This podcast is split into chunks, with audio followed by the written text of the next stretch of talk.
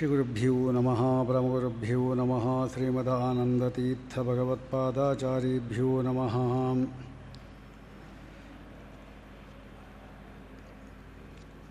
नारायणं सुरगुरुं जगदीकनाथं भक्तप्रियं सकललोकनमस्कृतं च। त्रैगुण्यवज्जितमजं विभुमाद्यमीशं वंदे भवद्गमरासुरसिद्धवन्द्यम् यो विप्रलम्बविपरीतमतिप्रभूतवादान् निरस्तगतवान् भुवि तत्त्ववादं सर्वेश्वरो हरीति प्रतिपादयन्तम्। आनन्दतीर्थमुनिवर्यमहन्नमामि। भवति यदनुभावादेडमूकोऽपि वाग्मी। जडमतिरपि जन्तुः जायते प्राज्ञमौलिः। सकलवचनचेतो देवता भारती सा मम वचसि निधत्तां सन्निधिं मानसी च योऽन्तप्रविश्य मम वाचमिमां प्रसुप्तां सञ्जीवयत्यशक्तिधरस्वधाम्ना अन्यांश्च हस्तचरणश्रवणत्वगादीन् प्राणान्नमो भगवते पुरुषाय तुभ्यम् कामधेनुः यथा पूर्वं सर्वाभीष्टबलप्रदा तथा खलु वादिराजः श्रीपादोऽभीष्टदः ಮುಕೋಪಿ ಯತ್ ಪ್ರಸಾದೇನ ಮುಕುಂದಶಯನಾಯತೆ ರಾಜರಾಜಾಯತೆ ರಿಕ್ತಃ ರಾಘವೇಂದ್ರಂ ತಮಾಶ್ರಯೇ ಆಪಾದಮೌಲಿಪರ್ಯಂತಂ ಗುರೂಣಾಮಾಕೃತಿಂ ಸ್ಮರೀತ್ತೀನ್ ವಿಘ್ನಾಹ ಮನಶ್ಯಂತೆ ಸಿದ್ಧ್ಯಂತಿ ಮನೋರಥಾಃ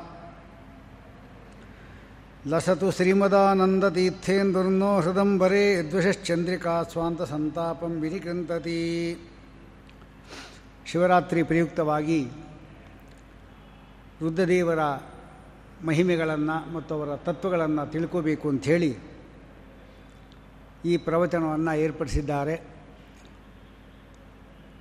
ರುದ್ರದೇವರ ಬಗ್ಗೆ ಯಾವ ರೀತಿ ತಿಳ್ಕೋಬೇಕು ಅದಕ್ಕಿಂತ ವಿರುದ್ಧವಾಗಿ ತಿಳ್ಕೊಂಡವರೇ ಜಾಸ್ತಿ ಇರೋದು. ವಸ್ತುತಃ ಪ್ರತಿಯೊಬ್ಬರೂ ಕೂಡ ಯಾವುದೇ ರೀತಿಯಾದಕ್ಕಂಥ ಮತದ ಒಂದು ಭೇದವಿಲ್ಲದೆ ಪ್ರತಿಯೊಬ್ಬನ ಸಂಸಾರ ಸುಖವಾಗಿರಬೇಕು ಅಂತಿದ್ದರೆ ರುದ್ರ ಮತ್ತು ರುದ್ರಾಣಿನ ಸ್ತೋತ್ರ ಮಾಡಲೇಬೇಕು. ಯಾವ ರೀತಿಯಿಂದಾದರೂ ಪೂಜೆ ಮಾಡಲೇಬೇಕು. ಪಾರ್ವತೀದೇವಿ ಏನಿದ್ದಾಳೆ ಅವಳಂಕು? ದಾಂಪತ್ಯಾರ್ಥಂ ಉಮಾಂ ಸತೀಂ ಅಂತಾರೆ. ದಾಂಪತ್ಯ ಜೀವನ ಚೆನ್ನಾಗಿರಬೇಕು ಅಂತಿದ್ದರೆ ಪಾರ್ವತಿ ಹಿಡಿಲೇಬೇಕು.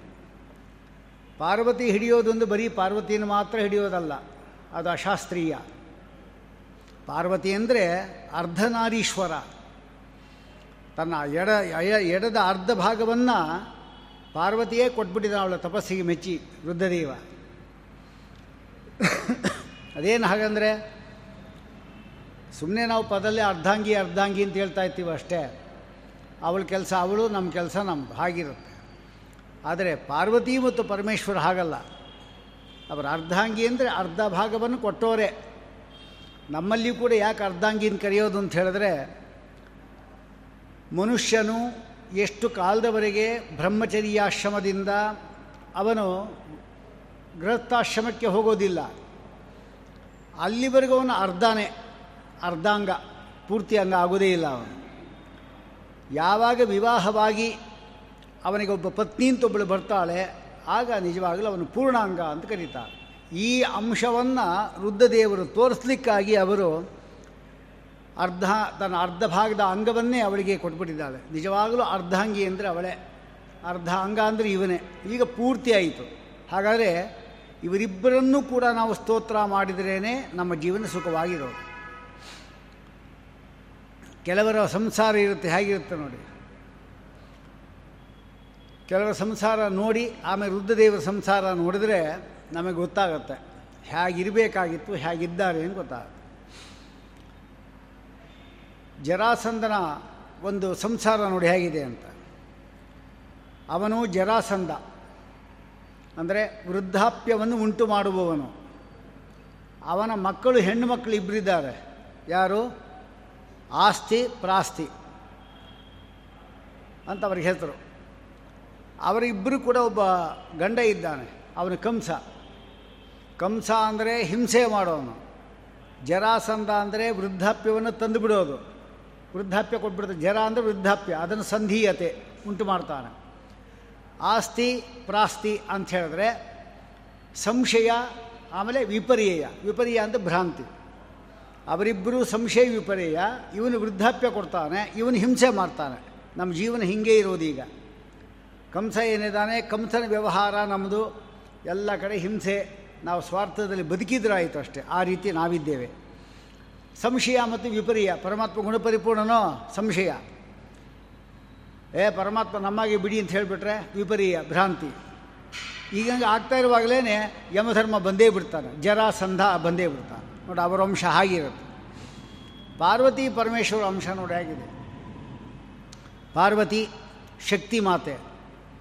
ಪರಮೇಶ್ವರ, ಪಶುಪತಿ, ನಾವೆಲ್ಲರೂ ಕೂಡ ಪಶುಗಳು. ಅವನ ಮುಂದೆ. ಆ ಪಶುಗಳೆಲ್ಲ ನಿಯಮನ ಮಾಡತಕ್ಕಂಥ ಒಬ್ಬ ವ್ಯಕ್ತಿ ಇರ್ತಾನೆ. ಅದರಂತೆ ಈ ರುದ್ರದೇವ ಇಡೀ ನಮ್ಮ ಎಲ್ಲ ಮನುಷ್ಯರನ್ನೂ ಕೂಡ ನೋಡಿಕೊಳ್ಳತಕ್ಕಂಥ, ನಿಯಾಮಕನಾಗಿರ್ತಕ್ಕಂಥ ರುದ್ರದೇವ ಅವನು. ನಾವು ಪಶುಗಳು, ಅವನ ಪಶುಪತಿ, ನಿಜವಾಗಲು. ಅವನು ಹಾಗಿದ್ದಾನೆ. ಅವನದೇ ಒಂದು ಮತ ಇದೆ.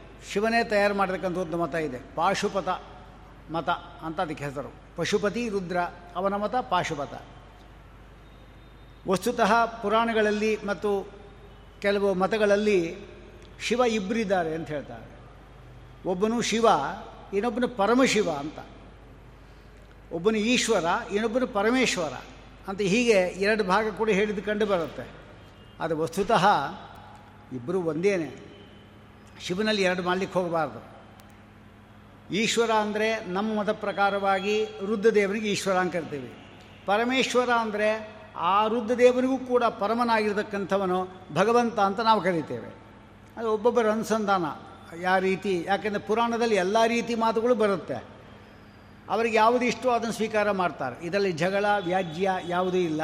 ಅವ್ರು ಯಾವುದು ಬೇಕೋ ಸ್ವೀಕಾರ ಮಾಡಬಹುದು ಅಷ್ಟೇ ಮುಖ್ಯವಾಗಿ. ಇನ್ನು ಶಿವ ಗಣಪತಿ.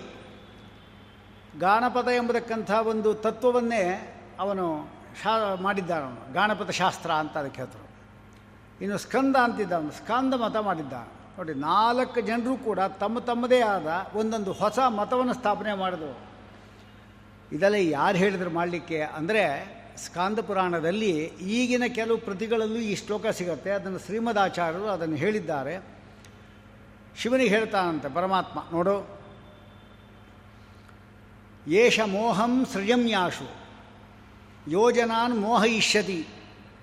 ತ್ವಂಚ ರುದ್ರ ಮಹಾಬಾಹು. ಮೋಹಶಾಸ್ತ್ರಾಣಿ ಕಾರ್ಯ. ಮೋಹ ಉಂಟು ಮಾಡತಕ್ಕಂಥ ಶಾಸ್ತ್ರಗಳನ್ನು ಮಾಡು. ಅದನ್ನು ಓದಿ ಈ ದೈತ್ಯ ಸ್ವಭಾವದವರು ಅವರು ಅದೇ ಸರಿಯಾದ ಮಾರ್ಗ ಅಂತ ತಿಳ್ಕೊಂಡು ಅವರು ಅಧಪಾತಕ್ಕೆ ಹೋಗಬೇಕು. ಅದಕ್ಕಾಗಿ ಆ ರೀತಿ ಮಾಡು. ಕೇಳಿದ ಕೂಡಲೇ ವರ ಕೊಟ್ಬಿಡು. ಇದೆಲ್ಲ ಗಲಾಟೆ ಆಗ್ತಾ ಇರುವಾಗ ಅಥತ್ಯಾನಿ ವಿಥತ್ಯಾನಿ ದರ್ಶಯಸ್ವ ಮಹಾಭುಜ. ಅಥತ್ಯ ಅಂದರೆ ಸುಳ್ಳು ಅಂತ ಅರ್ಥ. ವಿಥತ್ಯ ಅಂದರೆ ಸುಳ್ಳು ಅಂತ ಅರ್ಥ. ಹಾಗಲ್ಲ ಅರ್ಥ ಇದಕ್ಕೆ. ಅಥತ್ಯಾನೆ ಅಂದರೆ ಅವಿದ್ಯಮಾನ ತಥ್ಯಾನೆ. ಇಲ್ಲದೇ ಇರತಕ್ಕಂಥದ್ದೆಲ್ಲ ಹೇಳಿಬಿಡು. ಇಲ್ಲದೇ ಇರತಕ್ಕಂಥದ್ದೆಲ್ಲ ಹೇಳಿಬಿಡು. ವಿತಥ್ಯಾನೆ ಅಂದರೆ ಏನು? ಯಾರಲ್ಲಿ ಹೇಳ್ತಾ ಇದ್ದಾರೋ ಅವರ ವಿರುದ್ಧವಾದ ಅಧಿಕರಣದಲ್ಲಿ ಅದು ಸತ್ಯ. ಅಂದರೆ ಏನು? ಶಿವನೇ ಜಗಜ್ಜನ್ಮಾಧಿಕಾರಣ ಅಂತ ಎಲ್ಲ ಕಡೆ ಬರುತ್ತೆ. ಅದು ವಿತಥ್ಯ. ಅಂದರೆ ಏನು? ಅವನಿಗಿಂತ ಭಿನ್ನನಾದ ಪರಮಾತ್ಮನಲ್ಲಿ ಆ ಆ ಮಾತು ಸತ್ಯ. ಇವನಲ್ಲಿ ಅದು ಯಥಾಪ್ರಕಾರ. ಇದೆಲ್ಲ ಮೋಹಕ್ಕಾಗಿ ಮಾಡಿದ್ದು. ಮತ್ತು ಶಿವನಿಗೆ ಪಾಪ ಬರಲಿಲ್ಲ, ಹೀಗೆಲ್ಲ ಮೋಹ ಯಾತ್ರ ಮಾಡಿದರೆ ಅಂತ ಪ್ರಶ್ನೆ ಬಂದರೆ, ಅದಕ್ಕೆ ಪರಮಾತ್ಮನ ಆದೇಶದಿಂದಲೇ ಮಾಡಿದ್ದಕ್ಕಾಗಿ ಅವರಿಗೆ ಯಾವುದೇ ರೀತಿಯಾದ ಪಾಪಾದಿಗಳು ಬರೋದಿಲ್ಲ. ಹಾಗಾದರೆ ಅವರ ನಿಜವಾದ ನಾಲ್ಕು ಮತಗಳನ್ನು ನಾಲ್ಕು ಜನ ಮಾಡಿದ್ದೆ. ಅದಕ್ಕೋಸ್ಕರವಾಗಿ ಅಂದರೆ ಮುಖ್ಯವಾಗಿ ಹರಿ ಸರ್ವೋತ್ತಮ ಎಂಬತಕ್ಕಂಥ ತತ್ವವನ್ನು ಅವರು ಹೇಳಲಿಕ್ಕೆ ಅವರು ಮಾಡಿದ್ದಾರೆ. ವೈಷ್ಣವರೆಲ್ಲ ಹಾಗೆ ನಾವು ಉಪಾಸನೆ ಮಾಡ್ತಾ ಇದ್ದೇವೆ. ಎಷ್ಟೋ ಜನ ಶಿವನನ್ನು ಬಿಟ್ಟು ಹಾಳಾದರು. ಎಷ್ಟೋ ಜನ ಶಿವನನ್ನು ಬಿಟ್ಟೇ ಬಿಟ್ಟರು ಶಿವನನ್ನು ಪೂಜೆ ಮಾಡಲೇ ಕುಡ್ದು ಅಂತ ಹೇಳಿಬಿಟ್ರು. ಇನ್ನು ಕೆಲವರು ಏನು ಮಾಡಿದ್ರು? ಶಿವನನ್ನು ಪೂಜೆ ಮಾಡಬೇಕು, ಆದರೆ ಅವನೇ ಸರ್ವೋತ್ತಮ ಅಂತ ಮಾಡಬೇಕು ಅಂತ ಹಾಗೆ ಮಾಡಿದ್ರು. ಆದರೆ ನಮಗೆ ಕಷ್ಟ ಆಗುತ್ತೆ, ಈ ರೀತಿ ಉಪ, ಉಪಾಸನೆ ಮಾಡಲಿಕ್ಕೆ ಕಷ್ಟ ಆಗುತ್ತೆ. ಶಿವನಿಗೆ ಕಷ್ಟ ಆಗುತ್ತೆ ಅವರು ಮತ್ತು ಯಾವ ರೀತಿ ಉಪಾಸನೆ ಮಾಡಬೇಕು? ನೋಡಿ, ಶಿವನ ತಲೆ ಮೇಲೆ ಗಂಗಾ ನದಿ ಇದೆ. ಗಂಗೆ ಇದೆ ಶಿವನ ತಲೆ ಮೇಲೆ. ಆ ಶಿವನ ತಲೆ ಮೇಲಿರತಕ್ಕಂಥ ಗಂಗಾ ನದಿ ಏನಿದೆ ಅದು ಶಿವನ ತಲೆ ಮೇಲಿಂದ ಬಂದಿದ್ದು ಅಂಥೇಳಿ ಎಷ್ಟೋ ಜನ ಗಂಗೆಯಲ್ಲಿ ಸ್ನಾನ ಮಾಡೋದಿಲ್ಲ. ಶಿವನ ತಲೆ ಮೇಲೆ ಬಂದಿದ್ದದು, ಅದಕ್ಕೆ ನಾವು ಸ್ನಾನ ಮಾಡೋದಿಲ್ಲ ಅಂತ ಕೆಲವು ಗಂಗಾ ನದಿ ಮುಳುಗೋದೇ ಇಲ್ಲ ಅವರು. ಆ ಕೊಚ್ಚೆ ನೀರಲ್ಲಿ ಬೇಕಾದ್ರೆ ಸ್ನಾನ ಮಾಡ್ತಾರೆ ಹೊರತಾಗಿ ಆ ಗಂಗೆಯಲ್ಲಿ ಮಾಡೋದಿಲ್ಲ. ಇನ್ನು ಕೆಲವರು ಏನು ಮಾಡ್ತಾರೆ ಅಂದರೆ ವಿಷ್ಣುವಿನ ಪಾದದಿಂದ ಹುಟ್ಟಿದ್ದದು, ಅದಕ್ಕೆ ನಾವು ಮಾಡೋದಿಲ್ಲ ಅಂಥೇಳಿ ಅವರು ಸ್ನಾನ ಮಾಡೋದಿಲ್ಲ. ನೋಡಿ ಇಬ್ಬರೂ ಕೂಡ ಗಂಗಾ ಸ್ನಾನ ಇಲ್ಲ. ಆದರೆ ಶ್ರೀಮದಾಚಾರ್ಯರು ಏನು ಮಾಡಿದ್ರು? ಮಧ್ವಾಚಾರ್ಯರು ಅಂದರೆ ಪರಮಾತ್ಮನ ಪಾದದಿಂದ ಜನಿಸಿ ಶಿವನಂತಹ ಚಿನ್ನ ಭಕ್ತ ಏನಿದ್ದಾನೆ, ಅವನ ತಲೆ ಮೇಲೆ ಬಂದು ಇನ್ನೂ ಪವಿತ್ರವಾಗಿ ಈ ಭೂಮಿಗೆ ಬಂದಿದೆ. ಇದರಲ್ಲಿ ಎಲ್ಲರೂ ಸ್ನಾನ ಮಾಡ್ರಿ ಅಂಥೇಳಿ ಅವರು ಮಧ್ವಾಚಾರ್ಯರು ಬದರಿಗೆ ಹೋಗಿದ್ದಾಗ ನಲವತ್ತೆಂಟು ದಿವಸ ಅಲಕನಂದ ನದಿ ಏನಿದೆ ಅದರಲ್ಲಿ ನಾಲ್ಕುವರೆಗೆ ಎದ್ದು ಮುಳುಗಿ ಸ್ನಾನವನ್ನು ಮಾಡಿಕೊಂಬರ್ತಾ ಇದ್ದರು ಆದರೆ ಗಂಗಾ ನದಿ ಸ್ನಾನ ನಮಗೆ ಮಾತ್ರ ಅಂತ ಆಯ್ತು ಅಷ್ಟೆ. ಎಷ್ಟೋ ದಿನಕ್ಕೆ ಶಿವನನ್ನು ದ್ವೇಷ ಮಾಡಿದವ್ರಿಗೂ ಇಲ್ಲ. ಇದೆಲ್ಲ ಶಾಸ್ತ್ರದಲ್ಲಿ ಬಂದಿರತಕ್ಕಂಥ ಅಂಶಗಳು ಇದು. ಇನ್ನು ಈ ಶಿವನ ಅಭಿಪ್ರಾಯ ಏನು ನೋಡಿ ಮೊದಲು. ಶಿವ ಎಷ್ಟು ಪರರಿಗಾಗಿ, ಅಂದರೆ ಭಕ್ತರಿಗಾಗಿ ಎಲ್ಲವನ್ನೂ ತ್ಯಾಗ ಮಾಡಬಲ್ಲ ಬೇಕಾದ ಭಕ್ತರಾಗಿದ್ದು ಸರಿ ಅಷ್ಟೇ ಅವನಿಗೆ. ಏನೂ ಕೊಟ್ಬಿಡ್ತಾನ ನಾವು. ಈ ರಾವಣಾದಿಗಳು ಇದನ್ನು ದುರುಪಯೋಗ ಮಾಡಿಕೊಂಡಿದ್ದಾರೆ, ರಾವಣಾದಿಗಳು. ಈ ಮಂಡೋದರಿ ಕಥೆ ಬರುತ್ತೆ. ಮಂಡೋದರಿ, ಇದು ಆನಂದ ರಾಮಾಯಣ ಎಂಬತಕ್ಕಂಥ ಒಂದು ಗ್ರಂಥ. ಅದರಲ್ಲಿ ಈ ಮಂಡೋದರಿಯ ಕಥೆ ಬರುತ್ತೆ. ವಸ್ತುತಃ ಮಂಡೋದರಿ ಅಂದರೆ ನಮಗೆ ಗೊತ್ತಿಲ್ಲ. ಮಂಡೋದರಿ ಅಂದರೆ ಯಾರು? ರಾವಣನ ಹೆಂಡತಿ ಅಷ್ಟು ಮಾತ್ರ ಗೊತ್ತಷ್ಟೇ. ಆದರೆ ಅದಕ್ಕೆ ಪುರಾಣದ ಒಂದು ಹಿನ್ನೆಲೆ ನೋಡಿದಾಗ ಅದ್ಭುತವಾದ ಕಥೆ ಅದು. ಅದು ಭಕ್ತನಿಗಾಗಿ ಏನೂ ಕೊಡತಕ್ಕಂಥ ರುದ್ರದೇವರ ಮಹಿಮೆಯೂ ಹೌದು. ಒಂದು ಸಾರಿ ರುದ್ರದೇವ ಇದ್ದಾನಲ್ಲ ಅವನು ಆ ಪಾರ್ವತಿಯನ್ನು ತನ್ನ ವಶ ಮಾಡ್ಕೋಬೇಕು ಅಂತ ಮೊದಲಿಂದಲೂ ಕೂಡ ಅವನಿಗೆ ಆ ಸ್ತ್ರೀಯರ ಮೇಲೆ ತುಂಬ ದೃಷ್ಟಿ ಅವನಿಗೆ.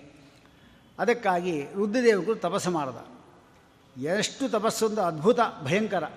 ದೈತ್ಯರು ಮಾಡೋ ತಪಸ್ಸೆಲ್ಲ ಹಾಗೇನೆ, ಅದ್ಭುತವಾಗೇ ಮಾಡಿಬಿಡ್ತಾರೆ. ತಪಸ್ಸು ಮಾಡ್ತಾ ರುದ್ರದೇವರು ಅವನಿಗೆ ಪ್ರತ್ಯಕ್ಷರಾಗಿ, ಏನು ಬೇಕು ಹೇಳು, ನೀನು ಕೊಡ್ತೀನಿ ಅಂದರು. ಖಂಡಿತ ಕೊಡ್ತೀಯಾ? ಖಂಡಿತ ಕೊಡಬೇಕು ಅಂತ ಮಾತು ತಗೊಂಡ ಮೊದಲು. ಕೊಡ್ತೀನಪ್ಪ ಅಂತ ಹೇಳಿ ಅವನು ಏನು ಕೇಳ್ತಾನೆ ಅಂತ ತಿಳ್ಕೊಬೇಕು ತಾನೆ ಮೊದಲು. ಖಂಡಿತ ಕೊಡಬೇಕು ಅಂತೆಲ್ಲ ಭಾಷೆಯೆಲ್ಲ ತೆಗೆದುಕೊಂಡಾದ ಮೇಲೆ ನನಗೆ, ಆ ಪಾರ್ವತಿ ನಂಗೆ ಕೊಡಬೇಕು ನೀನು ಅಂತ. ರುದ್ರದೇವರು ಏನು ಮಾಡಬೇಕೀಗ? ಮಾತಿಗೆ ಸಿಕ್ಸ್ ಹಾಕಿದ್ದಾನೆ ಈಗ.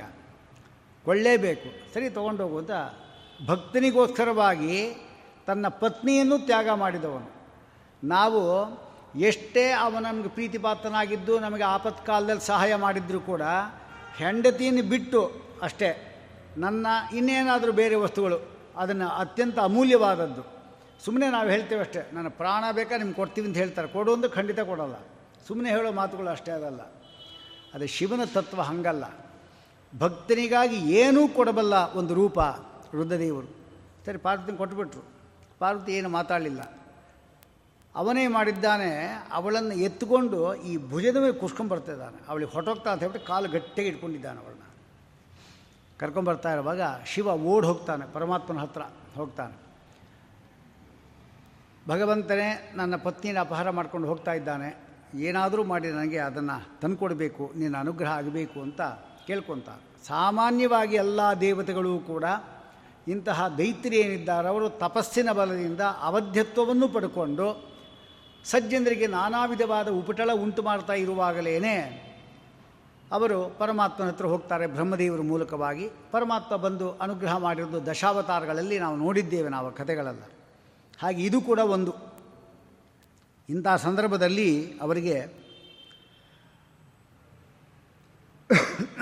ಪರಮಾತ್ಮ ಹೇಳ್ತಾನೆ, ನೀನು ಕೈಲಾಸಕ್ಕೆ ಹೋಗು. ಯಾವ ರಾವಣ ನಿನ್ನ ಪತ್ನಿಯನ್ನು ಅಪಹಾರ ಮಾಡ್ಕೊಂಡು ಹೋಗಿದ್ದಾನೆ ಅಂದರೆ ನನ್ನ ತಂಗಿಯನ್ನು. ವಸ್ತುತಃ ಪಾರ್ವತೀ ದೇವಿ ಇದ್ದಾಳಲ್ಲ ಅವಳು, ಪರಮಾತ್ಮನ ತಂಗಿ ವಸ್ತುತ. ಶ್ರೀನಿವಾಸ ಕಲ್ಯಾಣದಲ್ಲಿ ಪಾರ್ವತೀ ದೇವಿ ಇದ್ಲಲ್ಲ ಅವಳು ಕಲಶಗಿತ್ತಿ ಆಗಿದ್ಲು ಅಂತ ಹೇಳ್ತಾ ಇದ್ದಾರೆ. ಯಾವತ್ತೂ ಕೂಡ ವರನ ತಂಗಿಯೇ ಕಲಶಗಿತ್ತಿ ಆಗೋದು. ಅದೊಂದಿದೆ. ಅಳಗಿರಿ ಶಾ ಇವನು. ಅವಳು ಅಳಗಿರಿಗೆ ಪರ್ವತಿ, ಪಾರ್ವತಿ ಅವಳು. ಆದ್ದರಿಂದ ತಂಗಿ ಅವಳು. ನಾನು ತಂಗಿಯನ್ನು ಅವನೇ ತಂದು ಬಿಡಬೇಕು, ಹಂಗೆ ಮಾಡ್ತೀನಿ, ಹೋಗು ಅಂತ ಹೇಳಿ ಹೇಳಿ ಕಳಿಸ್ತಾನೆ. ತಕ್ಷಣ ಒಂದು ಬ್ರಹ್ಮಚಾರಿ ವೇಷ ಹಾಕೊಂತ ಒಂದು ಕಡೆ ಬ್ರಹ್ಮಚಾರಿ ಅಂತಿದೆ. ಈ ಪುರಾಣಗಳಲ್ಲಿ ಕಲ್ಪಭೇದೇನ ವ್ಯತ್ಯಾಸ ಮಾಡಿ ಹೇಳಿರ್ತಾರೆ. ಈ ಸಂದರ್ಭದಲ್ಲಿ ಒಬ್ಬ ಬ್ರಾಹ್ಮಣನ ವೇಷ ಹಾಕ್ಕೊಂಡ ಎಂಬುದಾಗಿ ಆನಂದ ರಾಮಾಯಣ ಹೇಳುತ್ತೆ. ಮೈಯೆಲ್ಲ ಗಂಧವನ್ನು ಬೆಳ್ಕೊಂಡಿದ್ದ. ಅವತ್ತೇ ಅಕ್ಷಯ ತೃತೀಯ, ವೈಶಾಖ ಮಾಸದ ಅಕ್ಷಯ ತೃತೀಯ. ಅವತ್ತೆಲ್ಲರೂ ಕೂಡ ಗಂಧವನ್ನು ಬೆಳ್ಕೊಂಡಿರ್ತಾರೆ. ಅಂದರೆ ದೇವರಿಗೆಲ್ಲ ಗಂಧ ಎಲ್ಲ ಕಡೆ ಹಚ್ಚಿದ್ದಾರೆ. ವಿಶೇಷವಾಗಿ ಗಂಧದ ಲೇಪನ. ಒಂದು ಕಾರಣ, ಗಂಧ ಎಂಬತಕ್ಕಂಥದ್ದು ದೇಹಕ್ಕೆ ತಂಪು ಉಂಟು ಮಾಡತಕ್ಕಂಥದ್ದು. ಇದಲ್ಲದೆ ವೈಶಾಖ ಮಾಸ ಬೇರೆ, ಅಂದರೆ ಬಿಸಿ. ಅದಕ್ಕೋಸ್ಕರ ಈ ಗಂಧವನ್ನು ಹಚ್ಕೊಳ್ತಕ್ಕಂಥ ಒಂದು ಪದ್ಧತಿ. ಗಂಧ ಎಂಬತಕ್ಕಂಥದ್ದು ಜಾಸ್ತಿ ಆದಮೇಲೆ ಅದನ್ನು ನೀರು ಮಾಡಿ ಮುಂದಿನ ದ್ವಾದಶಿಗಳಲ್ಲಿ, ವಸಂತ ದ್ವಾದಶಿ ಅಂತ ಮಾಡ್ತಾರಲ್ಲ, ಆಗ ಬ್ರಾಹ್ಮಣರಿಗೆಲ್ಲ ಕೊಟ್ಟು ಪ್ರಸಾದವನ್ನು ಕೊಳ್ಳಿಕ್ಕೂ ಅದು ಅನುಕೂಲ ಆಗುತ್ತೆ. ಈ ರೀತಿಯಾಗಿ ಅನೇಕ ಕಾರಣಗಳಿಂದ ನಾವು ವೈಶಾಖ ಮಾಸದಲ್ಲಿ ಗಂಧವನ್ನು ದೇವರಿಗೆ ಲೇಪನ ಮಾಡ್ತಾ ಇದ್ದೇವೆ. ಇವನು ಕೂಡ ಅಲ್ಲಿ ಮೈ ತುಂಬ ಗಂಧ ಹಚ್ಕೊಂಡಿದ್ದಾನೆ. ಸರಿಯಾಗಿ ರಾವಣ ಹೀಗೆ ಬರ್ತಾ ಇದ್ದ ಕೈಲಾಸದಿಂದ ಲಂಕಾ ಲಂಕೆ ಹೋಗಬೇಕು ಅಂತ. ಆ ಸಂದರ್ಭದಲ್ಲಿ ಸರಿಯಾಗಿ ಅವರು ಪರಮಾತ್ಮ ಕೇಳ್ದ, ಏನು ರಾವಣ, ಎಲ್ಲಿಗೆ ಹೋಗ್ತಾ ಇದ್ದೆ ಅಂತ ಅವನಿಗೆ ಅಂದರೆ, ಈ ಒಂಟಿ ಬ್ರಾಹ್ಮಣ ಸಿಕ್ಬಿಟ್ನಲ್ಲ, ಅದಕ್ಕೆ ಅವನಿಗೆ ಕೋಪ ಅವನಿಗೆ. ನನಗೆ ಎಲ್ಲಿ ಹೋಗ್ತೆ ನಾನು? ಇನ್ನೆಲ್ಲಿ ಹೋಗಲಿ? ಕೈಲ, ಇದಕ್ಕೆ ಹೋಗ್ತಾ ಇದ್ದೀನಿ ನಾನು ಲಂಕೆ ಹೋಗ್ತಾ ಇದ್ದೀನಿ ಅಂತ ಇವಳ್ಯಾರು ಕಾಳಿ ಅಂತಂದ ಅವನು. ಕಾಳಿ ಕೂಡಲೇ ಅವನಿಗೆ ಬೇಜಾರಾಯಿತು. ಇವಳನ್ನು ಕಾಳಿ ಅಂತ ಹೇಳ್ತಾ ಇದ್ದೆಯಲ್ಲ, ನಿನ್ನ ಕಣ್ಣು ಏನಾಗಿದೆ ನೋಡು ಮೊದಲು ಅಂದ. ಯಾಕೆ ಅಂದರೆ, ಲೋಕೋತ್ತರ ಸುಂದರಿ ಅಂತ ಹೇಳಿ ತಪಸ್ಸು ಮಾಡಿ ರುದ್ರದೇವನಿಂದ ನಾನು ಪಡ್ಕೊಂಬರ್ತಾ ಇದ್ದೀನಿ, ಇವಳನ್ನು ಕಾಳಿ ಅಂತ ಹೇಳ್ತೀಯಲ್ಲ ಅಂತ. ಇಳಿಸಿ ನೋಡು, ನಿಂಗೆ ಗೊತ್ತಾಗುತ್ತೆ ಅಂತ ಹೇಳ್ದ. ಅವನು ರಾವಣ ಭುಜದಿಂದ ಕೆಳಗಡೆ ನಿಲ್ಸ್ದ. ಈ ಕಲ್ಕತ್ತಾದಲ್ಲಿ ಕಾಳಿ ಇದ್ದಾಳೆ ನೋಡ್ರಿ. ಆ ರೀತಿ ಆಗಿಬಿಟ್ಟಿದ್ಲು ಅವಳು. ಯಾಕೆ ಅಂದರೆ, ರುದ್ರದೇವ ಅರ್ಧನಾರೀಶ್ವರ. ಅವನಿಂದ ತನ್ನನ್ನು ಬೇರೆ ಮಾಡಿ ನನಗೆ ಮತ್ತು ಅವನಿಗೆ ವಿಯೋಗ ಉಂಟು ಮಾಡಿದ್ದರಿಂದ ಕೆಂಪಗೆ ಆಗಿ, ಕಡೆ ಕಪ್ಪಗಾಗಿ ಆ ನಾಲಿಗೆ ಮತ್ತು ಕಣ್ಣುಗಳು ಕೆಂಡದಂತೆ ಉರಿತಾ ಇತ್ತು, ರಕ್ತದ ಹನಿಗಳನ್ನು ಸುರಿಸ್ತಾ ಇತ್ತು. ಇವನೇನಾದರೂ ರಾವಣ ಏನಾದರೂ ಅವಳನ್ನು ಕರ್ಕೊಂಡು ಲಂಕೆ ಹೋಗಿದ್ದರೆ ಮೊಟ್ಟ ಮೊದಲ ಬಲಿ ಇವನೇ ಇದ್ದ. ಆ ರೀತಿ ರೂಪ ತೆಗೆದುಕೊಂಡಿದ್ದ ಕಾಳಿ. ಅವನಿಗೆ ಭಯ ಆಗೋಯ್ತು ಅವನಿಗೆ. ಇಂಥದ್ದನ್ನು ಕಾಳಿ ನಿಂತ್ಕೊಂಡು ಹೋಗ್ತಾ ಇದ್ನಲ್ಲ ನಾನು.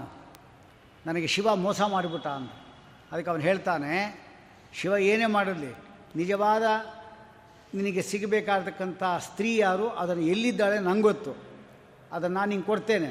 ಆಯಿತಾ, ಇವಳನ್ನು ಬಿಟ್ಟು ಬಂದ್ಬಿಡು ಹೋಗಿ ಒಂದ ಸರಿ, ಸೀದಾ ಕರ್ಕೊಂಡು ಹೋಗಿ ಆ ರುದ್ರದೇವನಿಗೆ ನಿನ್ನ ಹೆಂಡತಿ ನೀನೇ ತಗೋ ಅಂಥೇಳಿ ಅವನಿಗೆ ಕೊಟ್ಟುಬಿಟ್ಟ ಹೀಗೆ ಪರಮಾತ್ಮನ ಒಂದು ವ್ಯಾಪಾರದಿಂದ ಪಾರ್ವತಿ ಗಂಡನ ಸೇರಿ ಇದರಿಂದ ಅವನಿಗೆ ಮತ್ತು ಅವನು ಹೋಗಿ, ಹೋಗುವಾಗ ಸೃಷ್ಟಿ ಮಾಡಬೇಕಲ್ಲ ಒಬ್ಬಳನ್ನೀಗ ಅವನು ಬರೋದ್ರೊಳಗೆ. ಅದಕ್ಕೆ ಅವನೇ ಮಾಡ್ದ ಅಂದರೆ ಈ ಹೊಟ್ಟೆಯಲ್ಲಿರತಕ್ಕಂಥ ಈ ಗಂಧ ಇತ್ತಲ್ಲ, ಆ ಗಂಧವನ್ನು ಹಿಂಗೆ ತೆಗೆದ. ತೆಗೆದುಕೊಳ್ಳಿ, ಇಷ್ಟು ಗಂಧ ಬಂತು. ಏನೋ ಮಂತ್ರ ಹೇಳ್ದ, ಅವನಿಗೇನು ಇಚ್ಛಾ ಮಾತ್ರ ಪ್ರಭೋ ಸೃಷ್ಟಿ. ಪರಮಾತ್ಮ ಇಚ್ಛೆ ಮಾಡಿದ ಕೂಡಲೇ ಸೃಷ್ಟಿ ಆಗ್ತಾ ಇರುತ್ತೆ. ಒಬ್ಬ ಪಾರ್ವತಿಯಂತೆ ಇರುವ ಅಂದರೆ ಅವಳ ಸನ್ನಿಧಾನದಿಂದ ಇರುವ ಒಬ್ಬ ಸ್ತ್ರೀ ಹುಡ್ಕೊಂಡ್ರು. ಅವಳಿಗೆ ಮಂಡೋದರಿ ಅಂತ ಹೆಸರಿಟ್ಟ ಉದರ ಅಂದರೆ ಹೊಟ್ಟೆ, ಉದರ. ಮಂಡ ಅಂದರೆ ಅಲಂಕಾರ. ಮಂಡ, ಉದರ, ಮಂಡೋದರ. ಇದು ಸ್ತ್ರೀಲಿಂಗ ಆದ್ದರಿಂದ ಮಂಡೋದರಿ ಅಂತ ಇದೆ ಅಂದರೆ ಏನು? ಪರಮಾತ್ಮನು ತನ್ನ ಉದರದಲ್ಲಿ ಇದ್ದ, ಲೇಪನ ಮಾಡಿದ್ದ ಗಂಧ ಎಂಬತಕ್ಕಂಥ ಅಲಂಕಾರ ಏನಿದೆ, ಅದರಿಂದ ಇವಳನ್ನು ಸೃಷ್ಟಿ ಮಾಡಿದವನು. ಅಂದರೆ ಮಂಡೋದರಿ, ಅಂದರೆ ಪರಮಾತ್ಮನ ದೇಹಕ್ಕೆ ಉದರದಲ್ಲಿ ಏನಿದೆ, ಅಲ್ಲಿರತಕ್ಕಂಥ ಗಂಧದಿಂದ ಹುಟ್ಟಿದವಳು. ಅದಕ್ಕೆ ಮಂಡೋದರಿ ಅಂತ ಹೆಸರಿಟ್ಟ ಅವಳನ್ನು ಕರ್ಕೊಂಡು ಹೋಗಿ ಪಾತಾಳದಲ್ಲಿ ಮಯಾಸುರ ಅಂತಿದ್ದಾನೆ. ಅವನ ಹತ್ತಿರ ಇಟ್ಟ. ಇವಳು ನನ್ನ ಮಗಳು. ರಾವಣ ಬರ್ತಾನೆ. ನನಗೆ ಮದುವೆ ಮಾಡಿಕೊಡು ಅಂತ ಕೇಳ್ತಾನೆ. ನೀನು ಏನು ವಿಚಾರವೂ ಮಾಡದೆ ಅವನಿಗೆ ಮದುವೆ ಮಾಡ್ಕೊಬಿಡು. ಕನ್ಯಾದಾನ ಮಾಡಿರ್ತಕ್ಕಂಥ ಫಲ ನಿನಗೇ ಇರುತ್ತೆ ಅಂತ ಆ ಮಯಾಸುರಂಗೆ ಹೇಳಿಬಿಟ್ಟ. ಸರಿ, ಆಯಿತು ಅಂತೇಳಿ ಇಲ್ಲಿ ಬಂದು ನಿಂತ್ಕೊಂಡು ಆ ಜಾಗದಲ್ಲಿ. ಅಷ್ಟೊಂದು ಸರಿಯಾಗಿ ಬ್ರಾಹ್ಮಣ, ಈ ರಾವಣ ಇದ್ದ ಅವನು ಬಂದ. ಬಂದು, ಆ ಎಲ್ಲಿಟ್ಟಿದಲ್ಲಿ ಹೇಳು? ಅಂತ ಹೇಳ್ದ. ಅದು ಹೇಳಿದ ಕೂಡಲೇ ಅವರಿಗೆ, ನಂಗೆ ಗೊತ್ತಾಯ್ತು ಅಂತ ಹೇಳಿ. ಪಾತಾಳದಲ್ಲಿ ಮಯಾಸುರ ಭವನ ಇದೆ, ಅಲ್ಲಿ ಇಟ್ಟಿದ್ದಾಳೆ, ಹೋಗಿ ಮದುವೆ ಮಾಡ್ಕೋಗು ಅಂತ. ಅವನೇನು ಬರ್ತಾನೆ ಅಂತ ಹೇಳಿದ ಕೂಡಲೇ, ರಾವಣ, ಪೂರ್ಣಕುಂಭ ಸ್ವಾಗತ ಮಾಡಿ ಅವನನ್ನು ಕರೆಸಿ ಪಾದ ತೊಳೆದು ಕನ್ಯಾದಾನ ಮಾಡಿ ಮದುವೆ ಮಾಡ್ಕೊಂಡ್ಬಿಟ್ಟ ಅವನು. ಅವಳು ಮಂಡೋದರಿ. ಹಾಗಾಗಿ ಅವನೇ ಅಂದ್ಕೊಂಡಿದ್ದ ಅಂದಿ ಪರಮಾತ್ಮನ ಮಗಳು ಗೊತ್ತೇ ಇಲ್ಲ ಅವನಿಗೆ. ನನ್ನ ಮಗಳು ಅಂತ ಹೇಳಿದ್ನಲ್ಲ ಅವನು. ಹಾಗಾಗಿ ಆ ಮಯಾಸುರ ಏನಿದ್ದಾನೆ ಅವನನ್ನು ಮಾವನನ್ನಾಗಿ ಮಾಡಿಕೊಂಡ ರಾವಣ. ಆಗ ಅವನು ಇವನಿಗೆ ಅಳಿಯನಿಗೋಸ್ಕರವಾಗಿ ಒಂದು ಆಯುಧ ಕೊಟ್ಟ. ಅದು ಶತಘ್ನಿ ಅಂತ ಅದಕ್ಕೆ ಹೆಸರು ಒಂದು ಸಾರಿ ಬಿಸಾಕಿದರೆ ಪ್ರಯೋಗ ಮಾಡಿದರೆ ನೂರು ಜನರನ್ನು ಕೊಲ್ಲತ್ತರು. ಆ ಅಸ್ತ್ರ ಏನಿದೆ ಅದನ್ನೇ ಲಕ್ಷ್ಮಣನ ಮೇಲೆ ಬಿಟ್ಟು ರಾವಣ ಲಕ್ಷ್ಮಣ ಮೂರ್ಛೆಗೊಳಿಸಿದಾಗ ಸಂಜೀವಿನಿ ಪರ್ವತವನ್ನು ತರುವ ಸಂದರ್ಭ ವಾಯುದೇವರ ಅವತಾರ ಆಗ್ತಕ್ಕಂಥ ಹನುಮಂತ ದೇವರಿಗೆ ಬಂತು ಅಂತ ನಾವು ಕತೆ ಕೇಳ್ತಾ ಇದ್ದೇವೆ. ಇಷ್ಟು ಮಂದೋದಿದು ಕತೆ. ಅಂದ್ರೇನು ಹೇಳಿದಾಗಾಯಿತು ಯಾವುದೇ ಒಂದು ನಮಗೆ ಆಪತ್ತು ಬಂದಾಗ, ಆಪತ್ತು ಪರಿಹಾರ ಮಾಡಲಿಕ್ಕೆ ಪರಮಾತ್ಮನೇ ಆಗಬೇಕು. ಹೊರತಾಗಿ ಯಾರ್ಯಾರು ಆಗ ರಕ್ಷಣೆ ಮಾಡಲಿಕ್ಕೆ ನಮಗೆ ಆಗೋದಿಲ್ಲ ಅಂಥದ್ದು ಇದು ಒಂದಾದರೆ, ಆ ಶಿವ ಇದ್ದ ಅಲ್ಲ ಅವನು ಒಂದು ದೃಷ್ಟಾಂತ ಸಿಕ್ತೆ ನಮಗೆ. ಭಕ್ತರಿಗೆ ಏನು ಕೊಡ್ತಾನೆ ಅನ್ನಲಿಕ್ಕೆ ಒಂದು ದೃಷ್ಟಾಂತ ಸಿಕ್ತು. ಆ ಶಿವ, ಅವನ ಹೆಸರೇ ಶಿವ, ಮಂಗಳ. ಆ ಶಿವ ಏನಿದ್ದಾನೆ ಅವನು ರುದ್ರ ಅಂತ ಕರೆಯಲ್ಪಡ್ತಾನೆ. ವೇಷ ಮಾತ್ರ ನೋಡಲಿಕ್ಕೆ ಎಲ್ಲ ವಿರುದ್ಧ ವೇಷಗಳು. ಅದಕ್ಕೆ ನಾರಾಯಣ ಪಂಡಿತಾಚಾರ್ಯ ಹೇಳ್ತಾರೆ, ವಿರುದ್ಧ ಚರಿತೋಚಿತ ಜಗದಿದೀಶತೆ ಭಿಕ್ಷುತ. ಕೇಳಿದ್ದೆಲ್ಲ ಭಕ್ತರಿಗೆ ಎಲ್ಲವನ್ನೂ ಕೊಡತಕ್ಕಂಥವನು, ನೀನೇ ಭಿಕ್ಷಾ ಬೇಡ್ತೀಯಲ್ಲಪ್ಪ ನೀನು. ಇದು ವಿರುದ್ಧ. ವಿಷಂ ವಿಷಧರಾನ್ ಧದತ್ ಪಿಬಸಿತೇನ ಚಾನಂದವಾನ್. ವಿಷವನ್ನು ಖಂಡದಲ್ಲಿ ಇಟ್ಕೊಂಡಿದ್ದಿ, ವಿಷಧರ ಅಂದರೆ ಸರ್ಪಗಳನ್ನು ಕಂಠಕ್ಕೆ ಸುತ್ತಕೊಂಡಿದ್ದಿ ನೀನು, ಏನು ವಿರುದ್ಧ ಚರಿತ ನಿಂದು ಅಂತ ಹೇಳ್ತಾರೆ. ಆ ಶಿವಯ ದೇವತೆ ಏನಿದ್ದಾನೆ? ಶಿವ. ಶಿವ ಎಂಬ ಶಬ್ದ ಎರಡು ಅಕ್ಷರ ಸಾಕು. ವ್ಯಾಸರಾಜ ಒಂದು ಶಿವನ ಸ್ತೋತ್ರ ಮಾಡಿದ ವ್ಯಾಸರಾಜರು. ಶಿವ ಶಿವೇತಿ ಶಿವೇತಿ ಶಿವೇತಿ ವೈ. ಗಲಾಟ? ಭವ ಭವೇತಿ ಭವೇತಿ ಭವೇತಿ ವಾ. ಮೃಡ ಮೃಡೇತಿ ಮೃಡೇತಿ ಮೃಡೇತಿ ವೈ. ನೋಡಿ, ಹೀಗೆ ಭವ ಅಂದರು, ಮೃಡ ಅಂದರು, ಶಿವ ಅಂದರು. ಶಿವ ಅಂದರೆ ಮಂಗಳ. ಭವ ಅಂದರೆ ಮಂಗಳ. ಭಾವುಕಂ ಭವುಕಂ ಭವಿಕಂ ಭವ್ಯಂ ಕುಶಲಂ ಕ್ಷೇಮಮಸ್ತ್ರಿಯಾಂ ಎಲ್ಲ. ಇನ್ನೊಂದು ಮೃಡ. ಮೃಡ ಅಂದರೆ ರಕ್ಷಣೆ ಮಾಡುವನು ಅಂತ ಅರ್ಥ. ನೋಡಿ, ಮೂರು ಕೂಡ ಶಿವನಿಗೆ ಶ್ರೇಷ್ಠವಾಗಿರ್ತಕ್ಕಂಥ ಒಂದು ಹೆಸರುಗಳು. ಆ ಹೆಸರು ಹೇಳಿದ ಸಾಕು. ನಮಗೆ ಬರತಕ್ಕಂಥ ಅಪಮಂಗಳೆಲ್ಲ ಪರಿಹಾರ ಮಾಡಿಬಿಡ್ತಾರೆ. ಇಂಥವನು. ಆ ಶಿವ ನಮಗೋಸ್ಕರವಾಗಿ ಏನು ಮಾಡಿದ್ದಾನೆ ಅಂದರೆ, ಎರಡು ಕಣ್ಣುಗಳಿದೆ. ನೋಡಿ, ಶಿವನ ಇಡೀ ಅವನ ದೇಹವನ್ನು ತಲೆಯಿಂದ ಹಿಡಿದು ಕಾಲುವರೆಗೂ ಒಂದು ಸತಿ ನೋಡ್ರಿ. ಇದೆಲ್ಲ ಶಿವಪುರಾಣದಲ್ಲಿ ಹೇಳ್ತಾರೆ ಇವನು, ಇವನ ಬಗ್ಗೆ ಲಿಂಗ ಪುರಾಣದಲ್ಲೂ ಕೆಲವು ಅಂಶಗಳು ಹೇಳ್ತಾರೆ. ಇನ್ನೂ ಅನೇಕ ಅಂಶಗಳನ್ನು ಇಲ್ಲಿ ಹೇಳ್ತಾರೆ. ಅದು ಮುಖ್ಯವಾಗಿ ನಾವು ತಿಳ್ಕೋಬೇಕಾಗಿರ್ತಕ್ಕಂಥದ್ದು ಅದರಲ್ಲಿ ಶಿವನ ತಲೆ ಮೊದಲು, ತಲೆಯ ಮೇಲೆ ಗಂಗೆ ಇದೆ. ಶಿವನ ತಲೆ ಮೇಲೆ ಗಂಗೆ. ನಾವೇನಾದರೂ ಸ್ಮಶಾನಕ್ಕೆ ಹೋದ್ವಿ ಅಂದರೆ ಹೋದ್ವಿ ಅಂದರೆ ಯಾವ ಇವತ್ತಲ್ಲ, ನಾಳೆ ಹೋಗಬೇಕಾಗಿದ್ದೆ. ಮೊದಲೇ ಅಪ್ಪ ಹೋದಾಗ, ಅಮ್ಮ ಹೋದಾಗ, ತಾತ ಹೋದಾಗ ಅಭ್ಯಾಸ ಆಗಿಬಿಟ್ಟಿರುತ್ತೆ. ಆಮೇಲೆ ನಾವೇ ಹೊರಟೋಗೋದು ಅಷ್ಟೆ. ಅಂತೂ ಸ್ಮಶಾನಕ್ಕೆ ಹೋಗಲೇಬೇಕು ಎಲ್ಲರೂ ಕೂಡ. ನಾವು ಹೋಗಲ್ಲ ಅಂತ ಹೇಳೋಂಗಿಲ್ಲ. ಹೋಗಲೇಬೇಕು. ಸ್ಮಶಾನಕ್ಕೆ ಹೋಗಿ ಬಂದ್ವಿ ನಾವು ಅಂದರೆ ಸ್ನಾನ ಮಾಡಿ ನಾವು ಈ ಬಟ್ಟೆ ಏನಿದೆ ಅದೆಲ್ಲವನ್ನು ಕೂಡ ಸಚೇಲ ಸ್ನಾನ, ಬಟ್ಟೆ ಸಹಿತವಾಗಿ ಸ್ನಾನ ಮಾಡಿ ಏನು ಜನಿವಾರ ಹಾಕ್ಕೊಂಡಿದ್ದೇವೆ ಅದನ್ನು ತೆಗೆದು ಬೇರೆ ಜನಿವಾರವನ್ನು ಹಾಕ್ಕೊಂಡು ಹತ್ತು ಗಾಯತ್ರಿ ಮಾಡಿ ಗೋವಿನ ಬಾಲವನ್ನು ಮುಟ್ಟಿ ಕೆಂಡವನ್ನು ಕೈಲಿ ಹಿಡ್ಕೋಬೇಕು. ಹಾಗಾದರೆ ಶುದ್ಧಿ ಆಗ್ತಾನೆ ಸ್ಮಶಾನಕ್ಕೆ ಹೋಗಿ ಬಂದರೆ. ಆದರೆ ರುದ್ರದೇವ ಸ್ಮಶಾನದಲ್ಲೇ ಇರ್ತಾನೆ. ಅದಕ್ಕೆ ಹೆಸರೇ ರುದ್ರಭೂಮಿ. ಆದರೆ ಪರಮ ಪವಿತ್ರ ನೋಡಿ, ನಮಗೂ ಅವನಿಗೆ ಎಷ್ಟು ವ್ಯತ್ಯಾಸ ನೋಡಿ. ಆದ್ದರಿಂದ ಎಷ್ಟಾದರೂ ಅವನು ದೇವತೆಯೇ, ಗುರುವೇ, ಜಗದ್ಗುರುವೇ, ನಾವೆಷ್ಟಾದರೂ ಅವನ ದಾಸರೇ. ಹಾಗಾಗಿ ಯಾತಕ್ಕೆ ಇಂಥ ಒಂದು ಸಂದರ್ಭ? ನಮಗೆ ಯಾಕೆ ಹೀಗೆ? ಅಂದರೆ ನಮ್ಮ ತಲೆ ಮೇಲೆ ಏನೂ ಇಲ್ಲ. ಕೂದಲು ಒಂದಿದೆ ಅಷ್ಟೇ. ಅದು ಪಾಪಗಳದೇ ಕೂದಲು ಅದು ಬೇರೆ ಅಲ್ಲ. ಶಿವನಿಗೆ ಕೂದಲು ತಲೆ ತುಂಬ ಇದೆ. ಧೂರ್ಜಟಿ ಎಂಬುದ ಕರೀತಾರೆ. ಧೂರ್ಜಟಿ. ಆದರೆ ಆ ತಲೆ ಮೇಲೆ ವಿಷ್ಣು ಪಾದೋದಕ ಇದೆ. ಇದನ್ನು ನಾವು ಹೇಳ್ತಾ ಇರೋದಲ್ಲ ಮಧ್ವಾಚಾರ್ಯ ಹೇಳಿದ್ದು ಅಲ್ಲ ಇದನ್ನು. ಭಾಗವತದಲ್ಲಿ ಸಂಚಿಂತೆಯೇದ್ ಭಗವತಶ್ಚರಣಾರವಿಂದಂ ವಜ್ರಾಂಕುಶಧ್ವಜ ಸರೋರಹ ಲಾಂಛನಾಢ್ಯಂ ಉತ್ತುಂಗ ರಕ್ತ ವಿಲಸನ್ ನಕಚಕ್ರಬಾಲ ಜ್ಯೋತ್ಸ್ನಾಭಿರಾಹತ ಮಹದ್ ಹೃದಯ ಅಂಧಕಾರಂ ಇಷ್ಟು ಮೊದಲು ಪಾದ, ಪರಮಾತ್ಮಂದು ಪಾದವರ್ಣನೆ.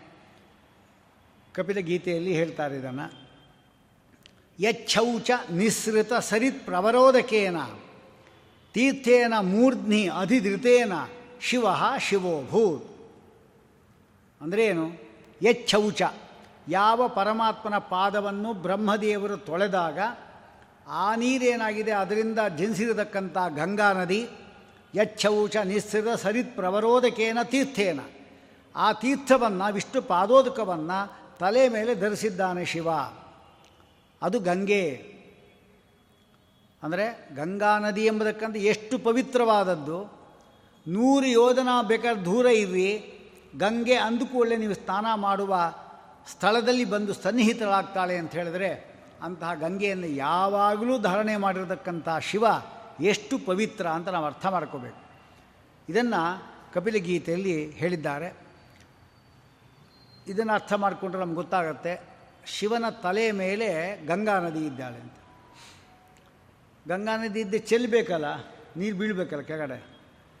ನಾವೇನಾದರೂ ತೀರ್ಥವನ್ನು ತೆಗೆದುಕೊಳ್ಳುವಾಗ ಈ ಒಂದು ಕ್ರಮ ಬಟ್ಟೆಯನ್ನು ಅಡ್ಡೆ ಇಟ್ಕೊಂಡು, ಹೀಗಿಟ್ಕೊಂಡು ತೊಗೊತೇವೆ ಅಕಸ್ಮಾತ್ ಏನಾದ್ರು ಕೆಳಗಡೆ ಬೀಳೋ, ಬೀಳಲಿಕ್ಕೆ ಅವಕಾಶ ಇತ್ತು ಕೂಡ ಈ ಬಟ್ಟೆ ಎಂಬುದು ಅದು ಕೆಳಗಡೆ ಬೀಳೋದನ್ನು ತಡೆಯುತ್ತೆ. ಹಾಗಿರೋ ಅಕಸ್ಮಾತ್ ಬಿದ್ದು ಹಿಂಗೆ ತೊಗೊತಾರೆ ಅದು ಅವರು ಒಂದೊಂದು ಸೌಟ್ ಬೇರೆ ಹಾಕ್ತಾರೆ. ಇದರಿಂದ ಏನಾಯಿತು? ತೊಗೊಳ್ಳುವಾಗ ಅಷ್ಟು ಕೆಳಗಡೆಯಿಂದ ಅಷ್ಟು ಕೆಳಗಡೆ ಬಿತ್ತು. ಇದಕ್ಕೆ ಪಾಪ ಏನು ಗೊತ್ತಾ? ಪರಮಾಣು ಸಮಂ ತೀರ್ಥಂ ಎಷ್ಟು ಭೂಮೌ ವಿನಿಪಾತಯೇತಿ.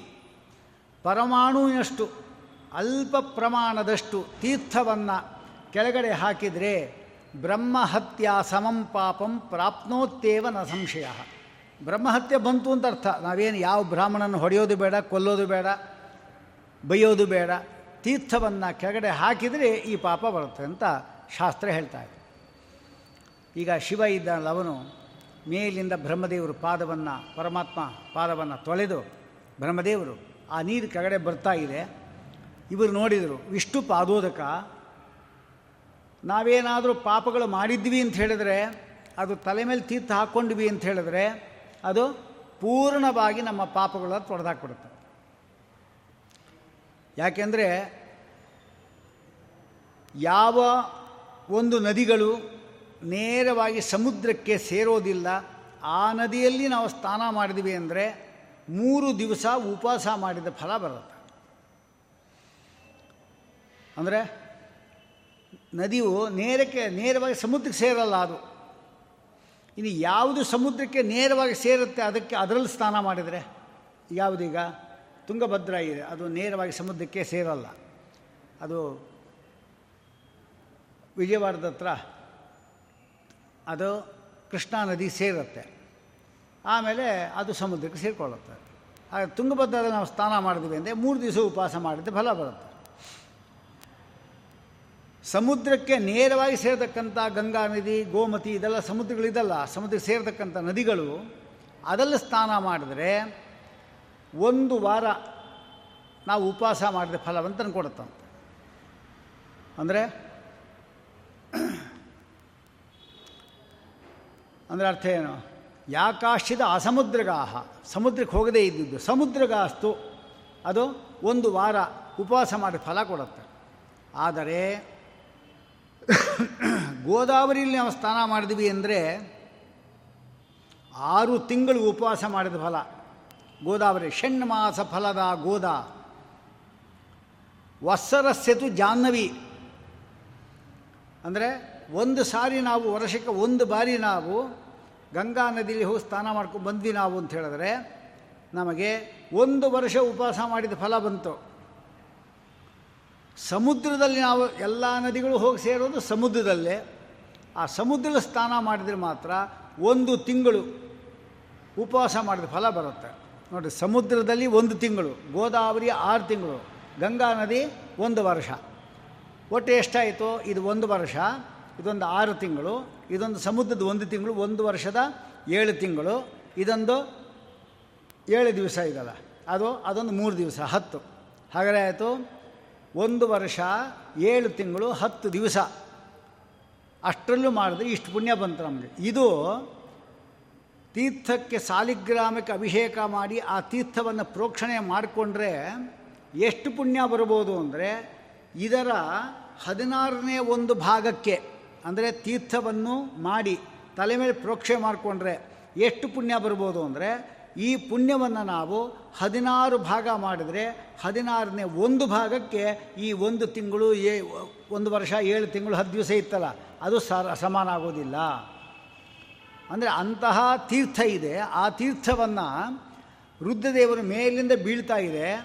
ನಾನು ಹೇಗಿದ್ದರೂ ಕೂಡ ಸಂಹಾರಕರ್ತ, ಯಾರ್ಯಾರನ್ನೂ ಕೊಂದಾಗ್ತಾನೆ ಇರ್ತೀನಿ ನಾನು ಸಂಹಾರ ಮಾಡಿದ್ರೆ ನಂಗೆ ಪಾಪ ಬರುತ್ತೆ. ಆದರೆ ಆ ಪಾಪವನ್ನು ಪರಿಹಾರ ಮಾಡಿಕೊಳ್ಳಿಕ್ಕಾಗಿ ನಾನು ಆ ವಿಷ್ಣು ಪಾದೋದಕ ತೀರ್ಥ ಇದಲ್ಲ, ಅದನ್ನು ತಲೆ ಮೇಲೆ ಇಟ್ಕೊಂಡ್ಬಿಡ್ತೇನೆ ಎಂಬುದಾಗಿ ಗಂಗಾ ನದಿಯನ್ನು ಅವನ ತಲೆ ಮೇಲೆ ಇಟ್ಕೊಂಡ. ಅಷ್ಟು ಮಾತ್ರವಲ್ಲ, ಹರಿಗದಾಮಸಾದಲ್ಲಿ ಹೇಳುವಾಗ ಒಂದು ವಿಶೇಷಣ ಕೊಟ್ಟಿದ್ದಾರೆ ಅವನಿಗೆ. ಏನದು ಅಂದರೆ, ಗಗನ ಕೇಶನೊಳಿದ್ದು ಸಂಹರಿಸುವ ಅಂತಾರೆ. ಗಗನ ಪೂರ್ತಿ ಕೇಶ. ಅಂದರೆ ಕೂದಲು ಅಂತ ಅರ್ಥ. ಗಗನ ಕೇಶ ಅಂದರೆ ಕೂದಲು. ಆಕಾಶ ಪೂರ್ತಿ ಕೂದಲು ಇಟ್ಬಿಟ್ಟಿದ್ದಾನೆ, ಹರಡ್ಬಿಟ್ಟಿದ್ದಾನೆ ಕೂದಲು ದುರ್ಜಟಿ ಯಾಕೆಂದರೆ ಆ ಮೇಲಿಂದ ಬರತಕ್ಕಂಥ ತೀರ್ಥ ಒಂದು ಹನಿ ಕೆಳಗಡೆ ಬೀಳಬಾರ್ದು. ಬಿದ್ದರೆ ಪಾಪ ಬರುತ್ತೆ. ಅದಕ್ಕೋಸ್ಕರವಾಗಿ ಅಷ್ಟನ್ನು ತಲೆ ಮೇಲೆ ಇಟ್ಕೊಂಡು ಅದು ಗಂಟು ಹಾಕಿ ಭದ್ರ ಮಾಡಿ ಇಟ್ಕೊಂಬಿಟ್ಟ ಹಾಗಾದ್ರೆ ತಲೆ ನೋಡಿದ್ರೆ ರುದ್ರದೇವಂದು ಗಂಗಾ ನದಿ ಎಂಬತಕ್ಕಂಥದ್ದಿರೋದು. ಇದೇನು ಹೇಳುತ್ತೆ ಗಂಗಾ ನದಿ ಎಂಬುದು? ವಿಷ್ಣುವಿನ ಪಾದದಿಂದ ಬಂದ ತೀರ್ಥವನ್ನು ತಲೆ ಮೇಲೆ ಹಾಕ್ಕೊಂಡ ಅಂದ ಅರ್ಥ ಏನದಕ್ಕೆ ಹರಿಸರ್ವೋತ್ತಮ ಅಂತ ಹೇಳಿದಾಗಾಯಿತು. ಇದು ಗಂಗೆದು ಗಂಗೆ ಆದಮೇಲೆ ಅಲ್ಲೇ ಒಂದು ಚಂದ್ರನ ಕಲೆ ಒಂದಿದೆ ಒಂದು. ಚಂದ್ರನ ಕಲೆ. ಅದಕ್ಕೆ ಲಿಂಗ ಪುರಾಣದಲ್ಲಿ ಕಥೆ ಹೇಳ್ತಾರೆ. ಶಿವನು ಯಾಕೆ ಅರ್ಧಚಂದ್ರವನ್ನು ಒಂದು ಚಂದ್ರನ ಕಲೆಯನ್ನು ಇಟ್ಕೊಂಡಿದ್ದಾನೆ ಅಂತ ಹೇಳ್ತಾರೆ. ವಸ್ತುತಃ ದಕ್ಷ ಪ್ರಜಾಪತಿಗಳು ಇದ್ರಲ್ಲ, ಅವರ ಅರವತ್ತು ಜನ ಹೆಣ್ಣು ಮಕ್ಕಳಲ್ಲಿ ಇಪ್ಪತ್ತೇಳು ಜನ ಹೆಣ್ಣು ಮಕ್ಕಳನ್ನು ಚಂದ್ರನ್ ಕೊಟ್ಟು ಮದುವೆ ಮಾಡಿದ್ರು ದಕ್ಷ ಪ್ರಜಾಪತಿ.